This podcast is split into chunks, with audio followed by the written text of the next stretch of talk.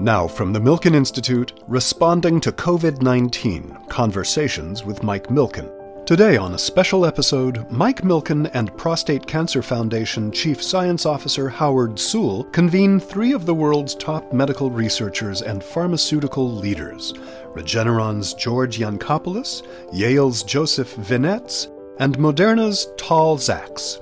They discuss their unique approaches to developing safe and effective COVID treatments and how long it might take to acquire herd immunity once a vaccine has been approved.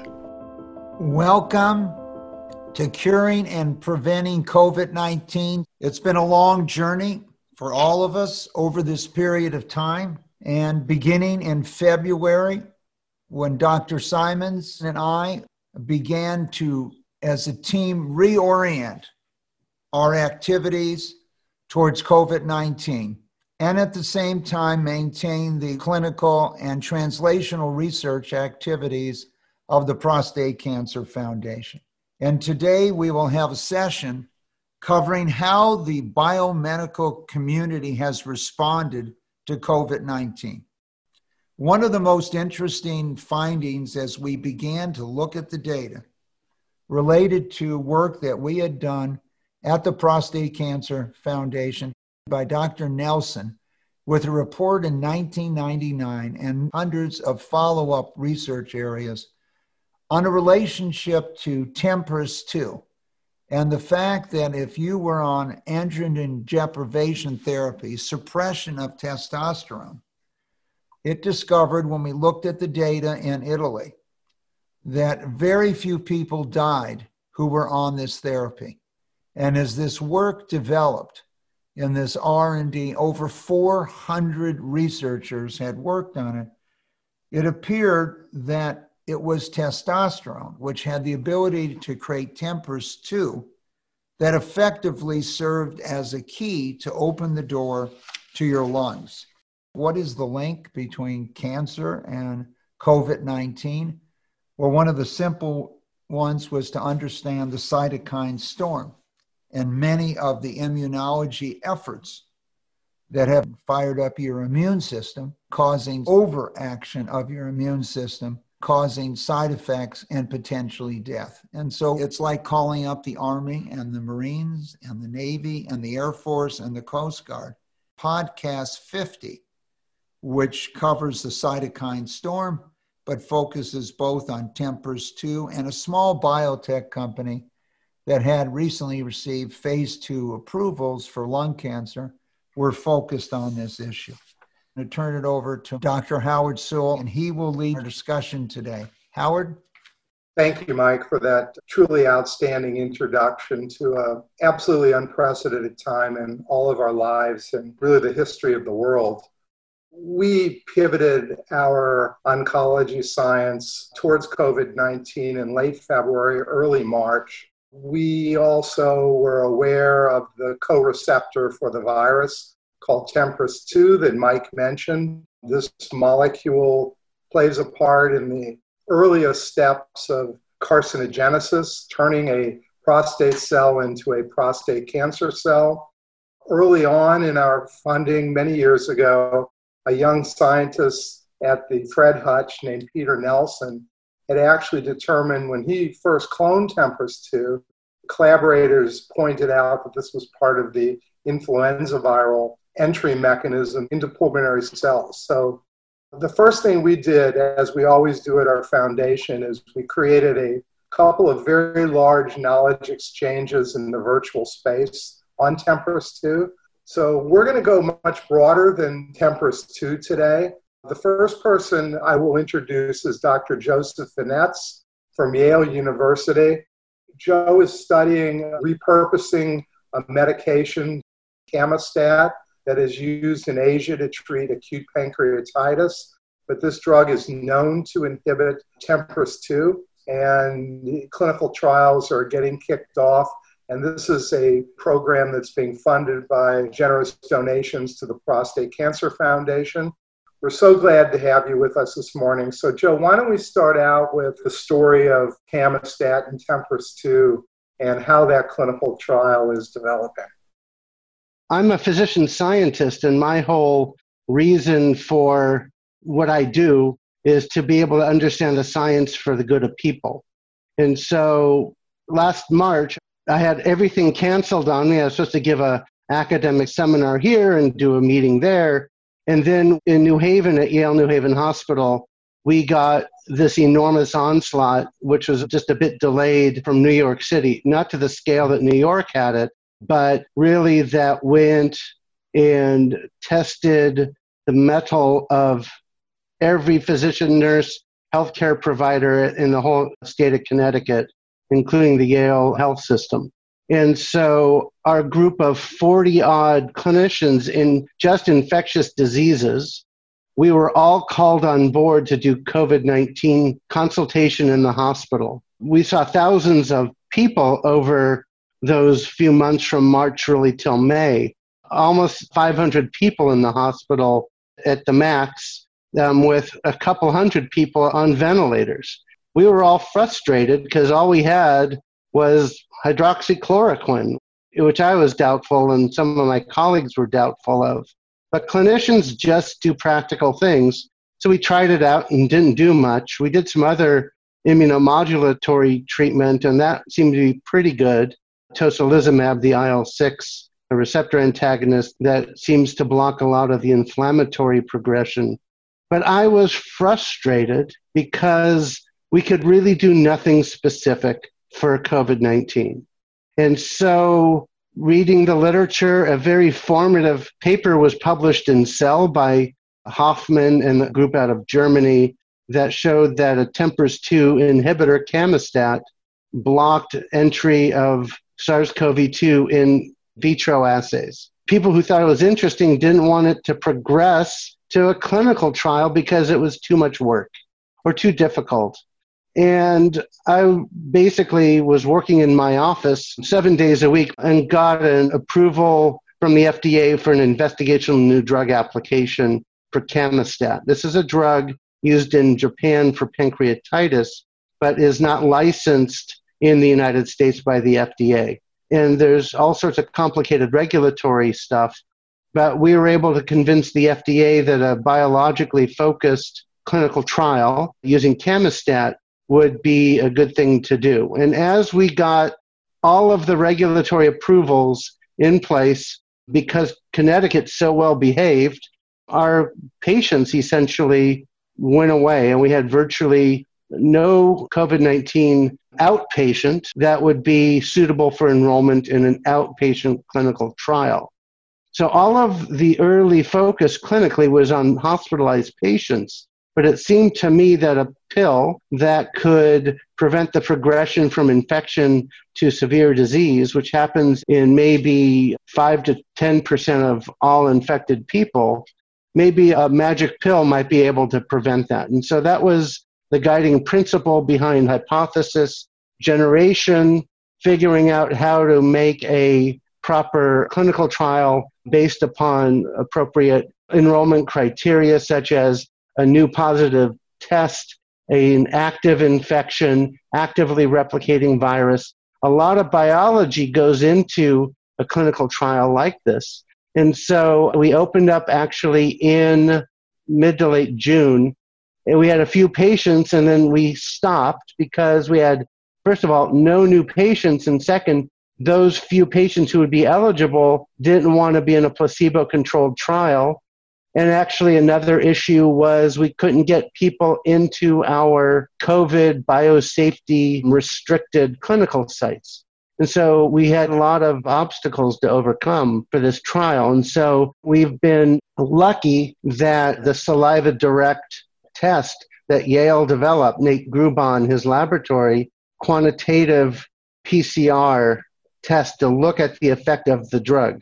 So the inclusion criteria are people with a new COVID 19 infection within three days, and then they're either getting placebo or Camostat, and then we compare the amount of virus in a nasopharyngeal swab or saliva or both at four days compared to day zero, and then we compare that between placebo and uh, study drug groups. And this is the only way, the gold standard to find out if a drug works. The SARS 2 coronavirus, with the spike protein, this trimeric protein on the surface, binds to the surface receptor called ACE2, which is involved in blood pressure uh, regulation in the body. And once the virus binds to ACE2, it then is susceptible to being processed by TMPRSS2 again, the protein that the Prostate Cancer Foundation supported discoveries led to. And Camostat is a serine protease inhibitor. It's a certain class of protease, and Camostat blocks that protease activity to activate the virus for getting into the cell. This is a repurposed drug already available and manufactured in Japan, and it's super safe. It's been used for 30 years and I started this out quite naively. I didn't know how to go from an approved drug in another country to getting it into people in the United States. And it's a whole new set of challenges. And so where we are now is we've got Camostat at higher doses than the typical label allows. The FDA suggested and approved that. And that's now starting in people. We already have a few people in who did well, there's a small paper published out of Germany where we're talking nine patients, five of whom received hydroxychloroquine and four of whom received Camostat. But Camostat led to rapid symptom relief, while hydroxychloroquine essentially was a placebo. And so there's some indirect evidence that Camostat works, at least in that moderately severe group. And now we are testing it starting at Yale, but we have a series of external sites to expand this clinical trial to. Some very exciting news. Once we get the phase two study going, the NIH has expressed significant interest in leading to a 2,000 patient outpatient trial. Uh, Joe, thank you very much for that. I'd like to next introduce Dr. Yancopoulos from Regeneron, who will share with us the uh, evolution and status of the monoclonal antibody cocktail against SARS CoV 2 that his company is fast tracking in the clinic today. George? Well, thank you, Howard. It's a privilege to be involved in your guys' effort here. I thought that before I talk about our antibody cocktail approach, since it's already come up, this notion about repurposing drugs, and also the concept of cytokine storm came up. And since we were very involved in these sorts of efforts as well, I thought I would just very briefly start with that before segueing into our antibody approach. But in terms of repurposing old drugs, I think that we all have to understand that science is very hard and particularly clinical science is the most difficult, I think. And, and most things we have to understand fail, particularly retrying old drugs to cure new diseases. And I really commend Joe doing, as he called it, the, the gold standard to test in clinical trials drugs to prove that something that people think might work actually does work. And Joe mentioned that he actually thought, as did many, many others, that anti IL 6 drugs that work in cytokine storm in another setting might actually be working in COVID 19 patients, particularly in the most severely ill, those on ventilators and so forth. And in fact, there were actually clinical trials, but not the gold standard sort of trials that Joe is doing, but trials that are not controlled. But they were done in China and Italy using either there's two approved anti-IL-6 receptor drugs, one from Roche Genentech and one from our company, and they tried these drugs and they claimed that they were miracle drugs.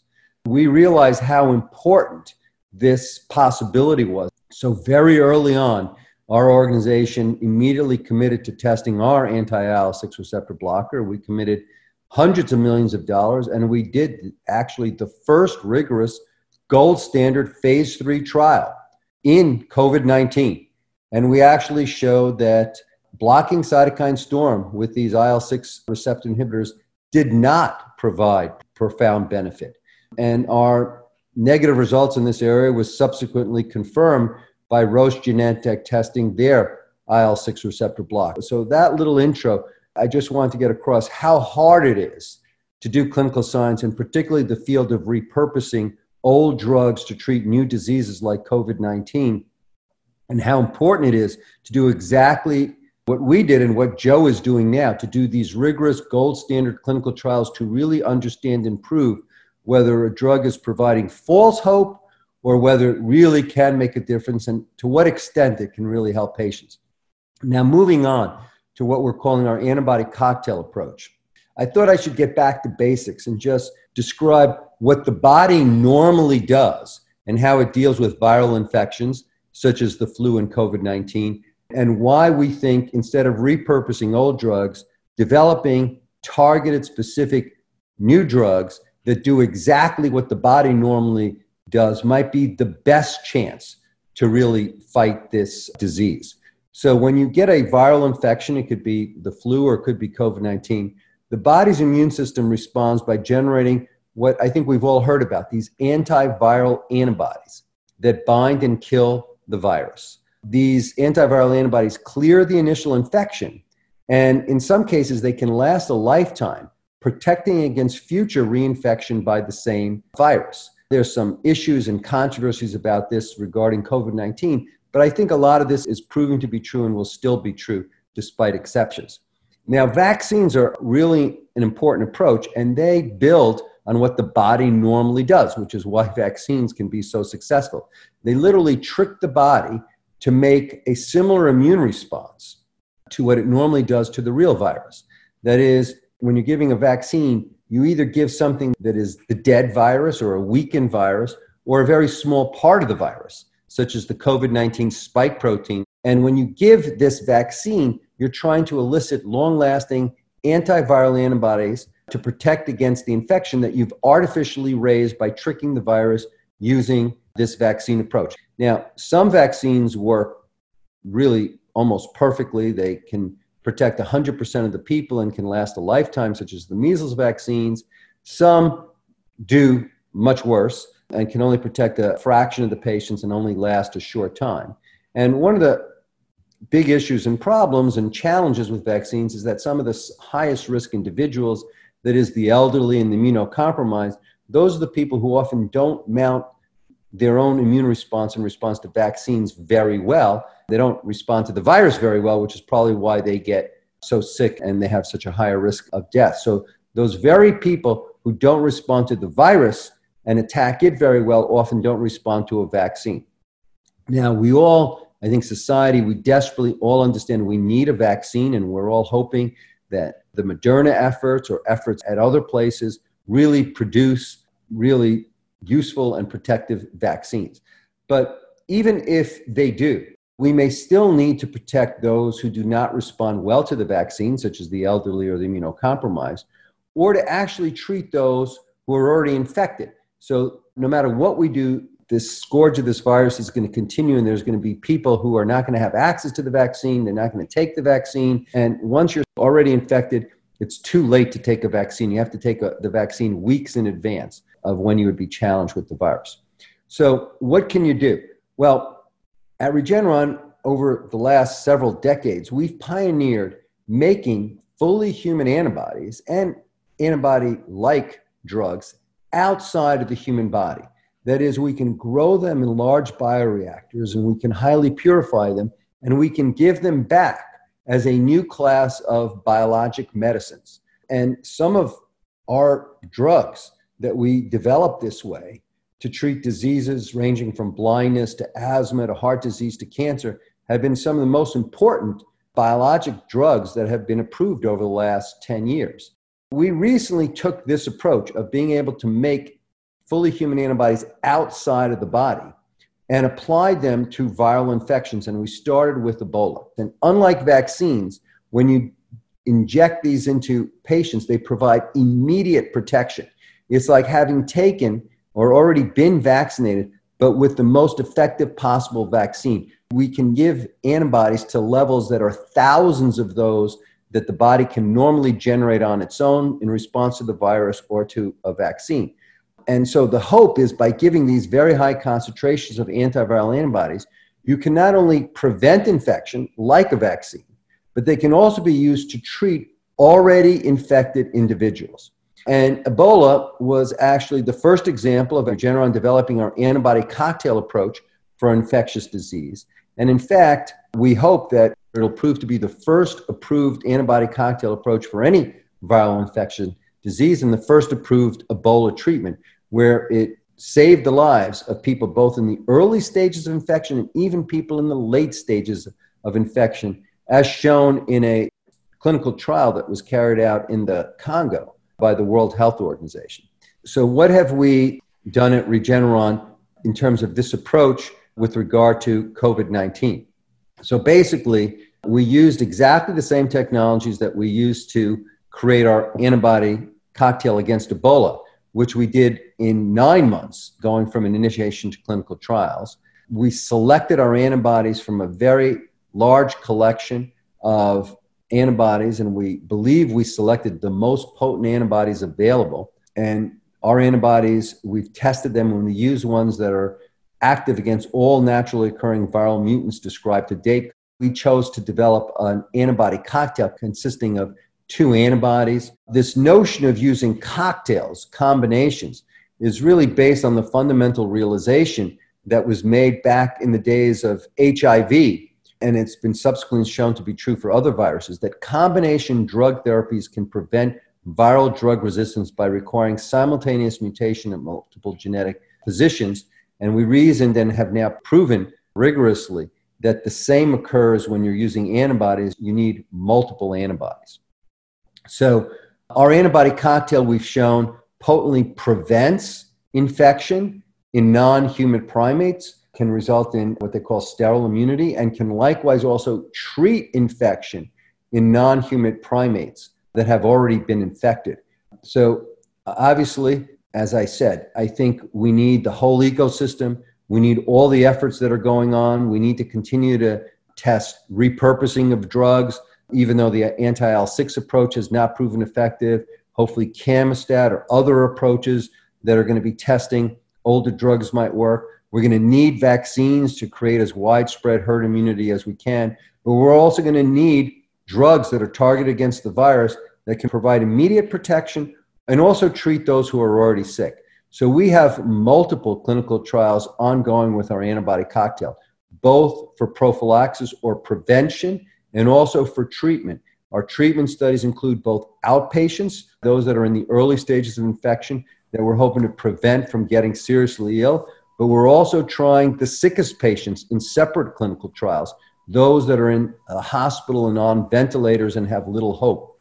Our efforts, of course, are all supported and being done in collaboration with BARDA, the Department of Defense, the National Institute of Allergy and Immunological Disease, and we recently announced a major partnership with Roche Genentech. One critical thing about these antibody approaches is that they are much harder to make these antibodies than, for example, vaccines. It's another reason we need vaccines. You can give them much more broadly to many more people. But these antibody approaches, as I said, can be very complementary, can work where the vaccines have failed, but they're much harder to make. It's harder to treat as many people as you would want. We're very impressed that Roche Genentech, which did not have this sort of effort on their own, realized or decided that we had the most promising antibody cocktail approach out there, and they decided to partner with us. And because they, like us, are a very large biomanufacturer together, we've tripled or quadrupled the ability to provide, or hopefully to provide this, if it ends up being effective, to the patients who'll need it by dramatically increasing the manufacturing capacity of the effort through this collaboration with Roche Genentech. That, in summary, is where we stand and what we're doing with our antibody cocktail approach.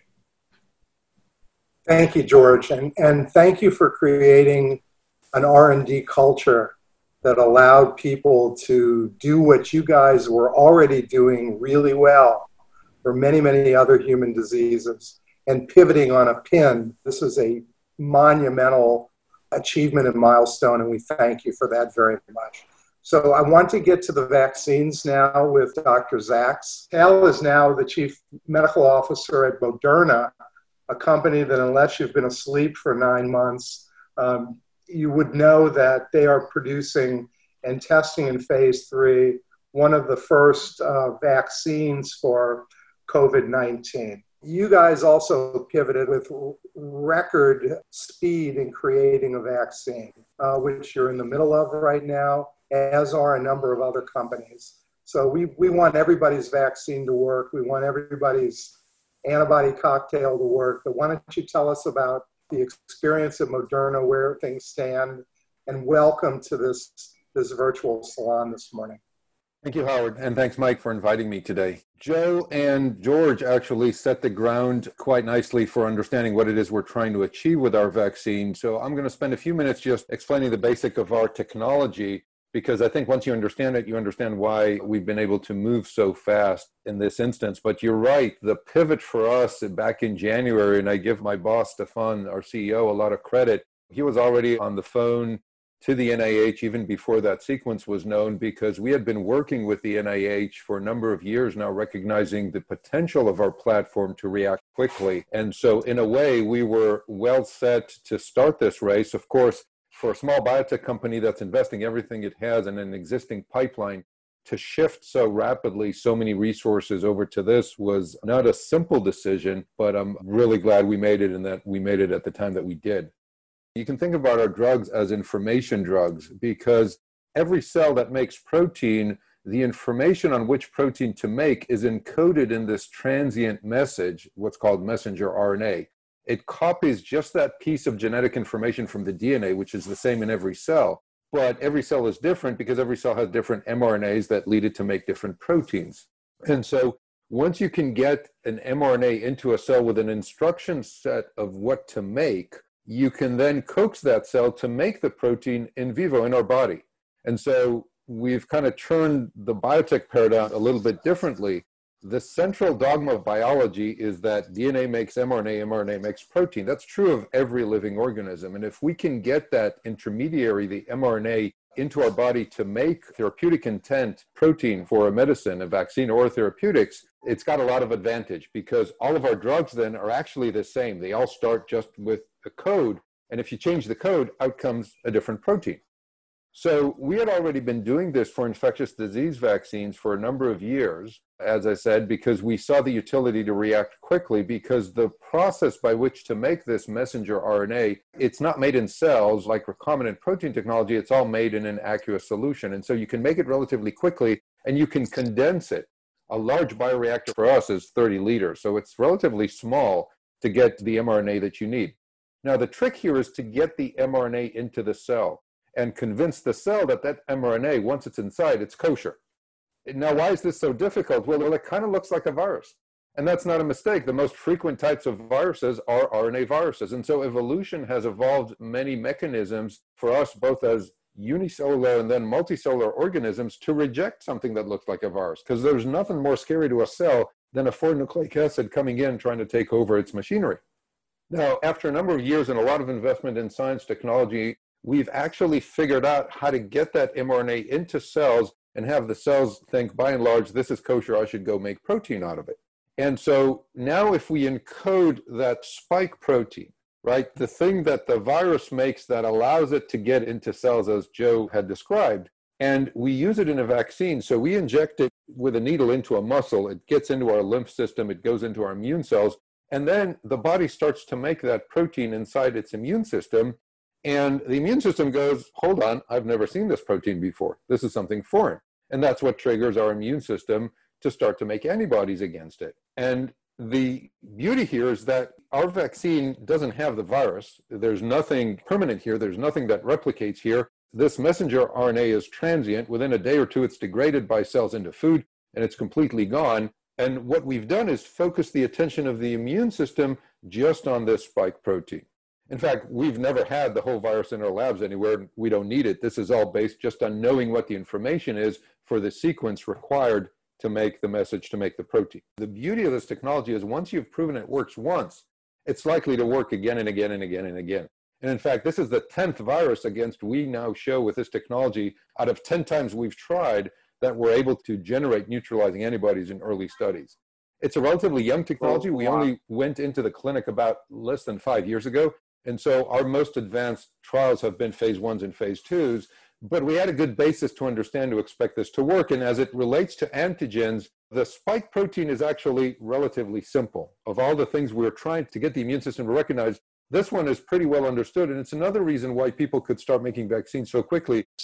Most of the other vaccines that you see uh, are all using the same spike protein to try to elicit uh, neutralizing antibodies against. And I think the earliest data have actually been published by George and his group to demonstrate that it's actually the neutralizing antibodies that matter. You know, people talk about T cells and a whole bunch of other stuff, but at the end of the day, the part of the immune system that's critical here is indeed these neutralizing antibodies. And so using this technology to generate neutralizing antibody against this spike protein is what makes us confident that this is going to work. The reason we've been able to go so fast is we knew what to make against the spike protein. We had already had a good collaboration with the NIH. And so, in fact, this phase one trial that we've spoken about is one that they have run. So, this is all actually not work done by us. And I give our NIH a lot of credit for stepping into the breach here early on. But it's this ability to generate these vaccines very quickly is what allowed us to start that clinical trial so fast. In fact, it was 63 days between the time we actually put the sequence in production and the time the first subject was dosed here. Now, we've done even better than that. The reason we've been able to go so fast, as an aside, is because we've actually been using this technology for a number of years now to generate a personal cancer vaccine. So we sequence people with cancer, we look at their cancer, and we try to generate a vaccine that's specifically tailor made just for that person right? So an individual, each vaccine is an N of one uniquely. And so we have to produce just that vaccine in small quantities just for that one person. And that's an effort that's been going on in collaboration with Merck for a number of years. So we already had this infrastructure, how to have a quick turnaround time. It's enabled by the technology, and we were able to get started fast. But the critical piece here is that that same technology enables one to scale up manufacturing relatively rapidly. So we had started as we put this into production, as we started clinical trials, we have already started to scale up production. And so, relatively quickly, we then used the data from the phase one. As soon as we had safety, we started phase two. And as soon as we had a sense of what the right dose is, we went into phase three. So, this was sort of an accelerated development, if you will. We leapfrogged from phase to phase to phase so that we were able to start phase three in collaboration with the NIH, testing it in 30,000 people. What we know today about our vaccine is as follows. First, we've been able to show in phase one trials that indeed we can elicit these neutralizing antibodies. In fact, we can get them to levels that are higher than those that you see in people who've been sick with COVID 19. And I think that's critical because we believe, and so far the data suggests that if you've been sick once, you're not going to get sick again, at least in the next five, six months. I haven't yet to see a case being described where somebody was ill and then they become ill again. Now, it doesn't mean that your ability will last forever. I think it's early days and we don't know the duration of protection here, but certainly in the early months, we expect this to work. And that's how basic immunology works at the end of the day throughout evolution. The fact that we can get it to levels that are higher than what you see in people who've been sick. And I think George has described eloquently their proof that indeed you want to get as high as you can of these neutralizing antibodies. That is what makes me optimistic that indeed we'll be able to prevent disease in our large phase three trial.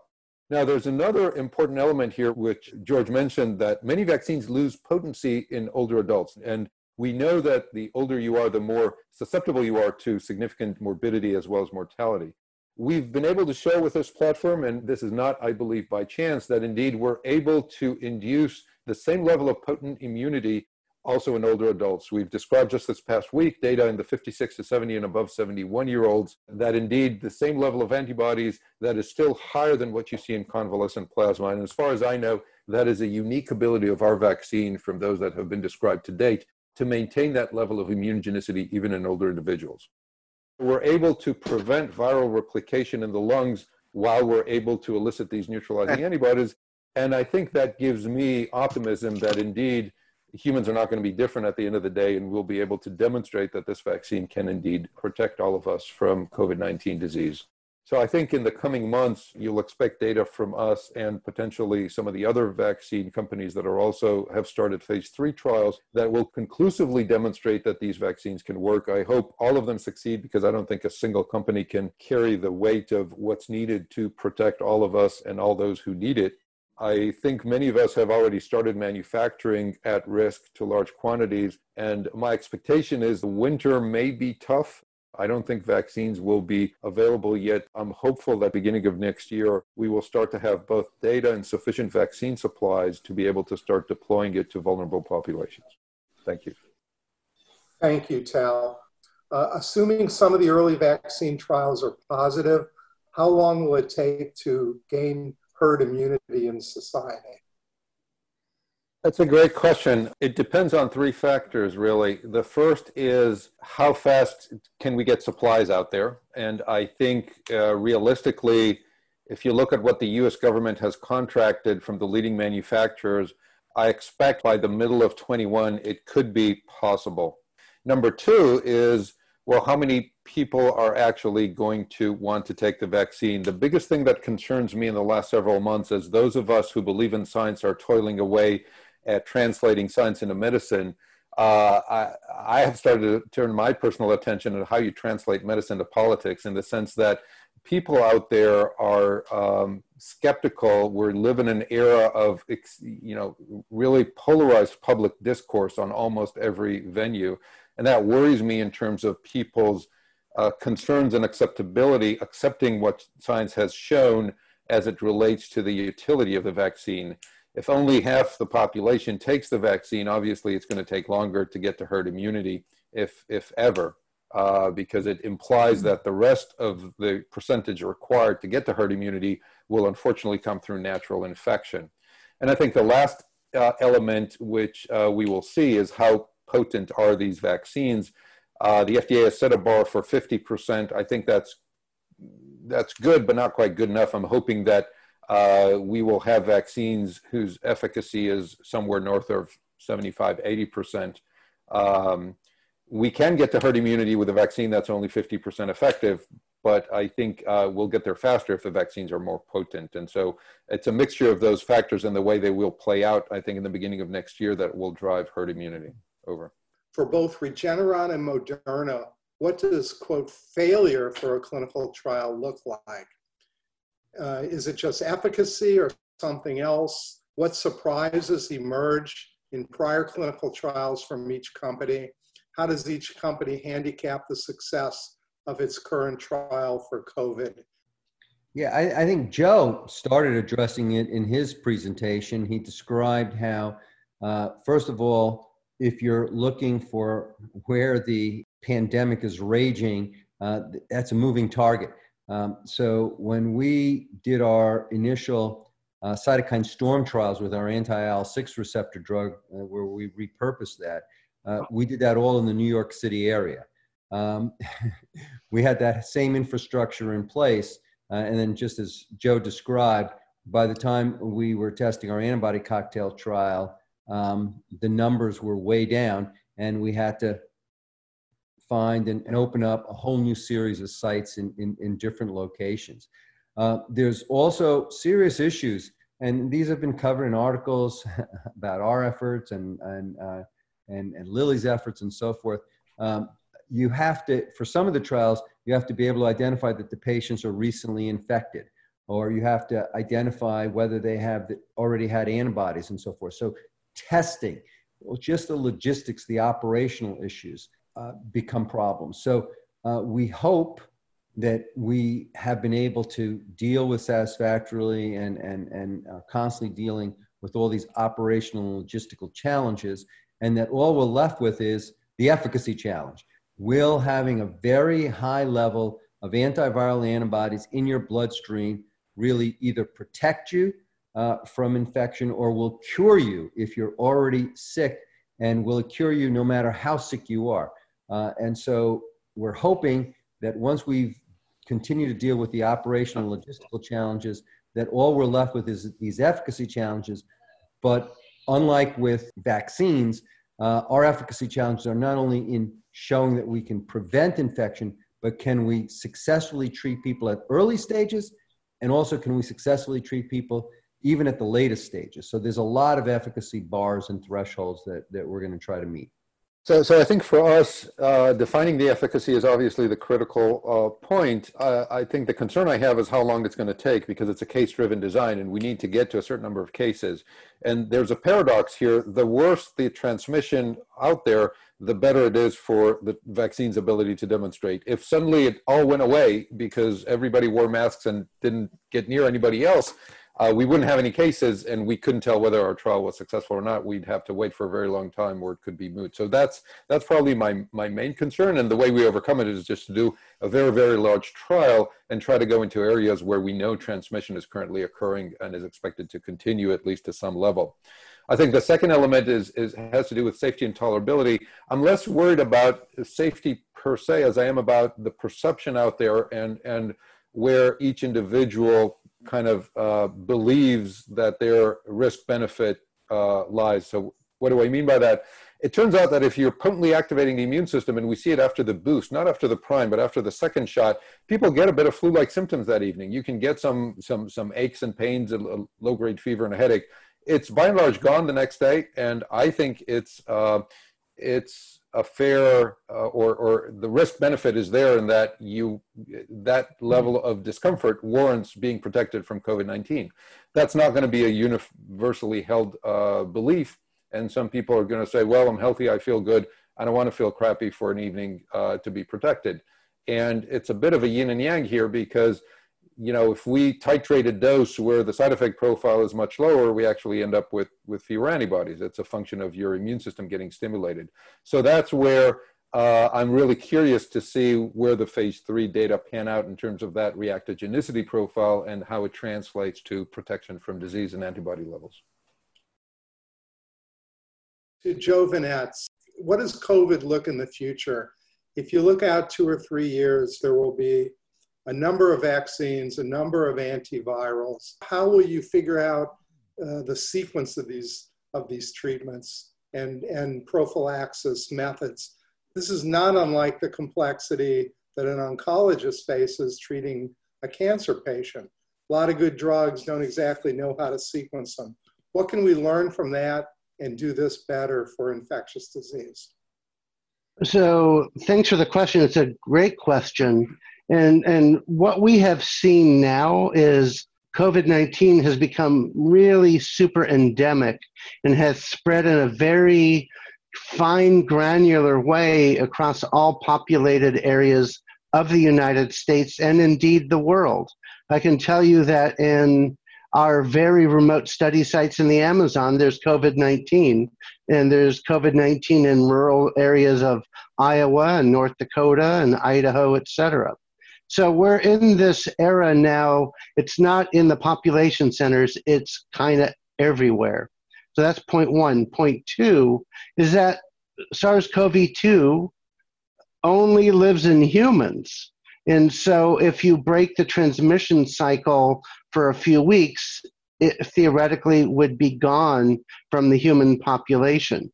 We even know that 97 to 99% of people who are infected don't have active culturable virus two weeks later.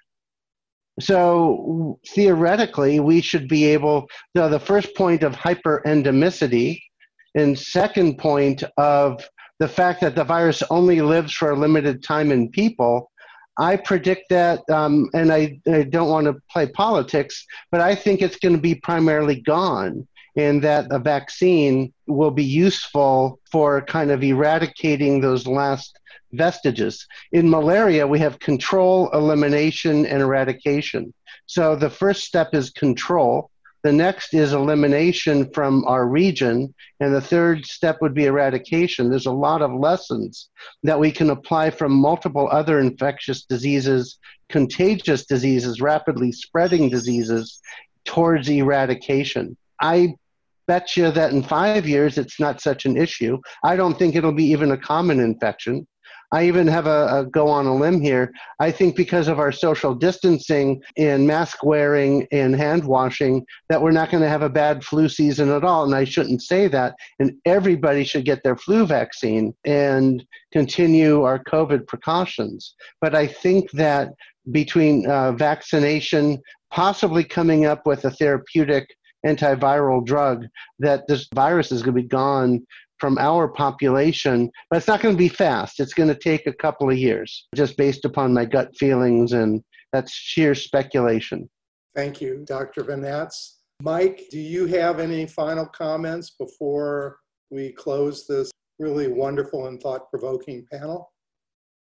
Uh, yes, Howard. And, and I just want to end on a sense of optimism. One of the greatest companies built over the past few decades is Regeneron. And its commitment, it didn't have to choose to go in this area, but its leadership you heard today sent it in the area. And they're not alone.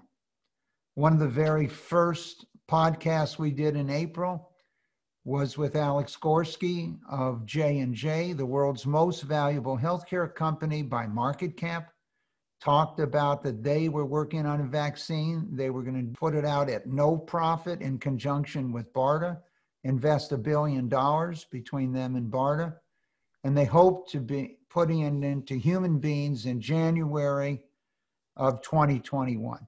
The technology to build hundreds of millions of doses is available and is underway. We greatly underestimate the response of the government in this area by investing billions of dollars in many of these vaccine efforts and antiviral efforts to not only encourage people to work in the area, but to create an environment that they will manufacture the product before you know if it works so it's available. I think we're all being judged today, every single one of us, and the question, what can each of us do? And as we look back in 21 or 22, in many ways we'll be judged on what response we took to change the course of history. We, from an educational standpoint, put on this session today so you could understand what some of the world's greatest companies and some of the world's greatest researchers are doing. As we listen to the presentation today from these companies, as George pointed out, these antivirals cocktails work and they work potentially at different levels. And I just want to remind that there is no vaccine that works for HIV AIDS. But today, two thirds of all the people in the world who've had HIV AIDS live in, in sub Sahara Africa. And we now have a 95 to 98% possibility with modern medicine to prevent the movement uh, from the mother to the child in childbirth with AIDS. The world has changed. Moderna, why are we rooting for them particularly? If this works, this way of getting your body wake, wakening up to create its own antibodies against, maybe this will be the technology we use for all future viruses that might come down the path. And lastly, the repositioning of a drug that Joe has been working on, the sheer opportunities that it can prevent serious side effects, if not prevent you from getting the virus, and it's been around for 30 years, the same as many of the ADT drugs. So I just want you to take away today that science is moving.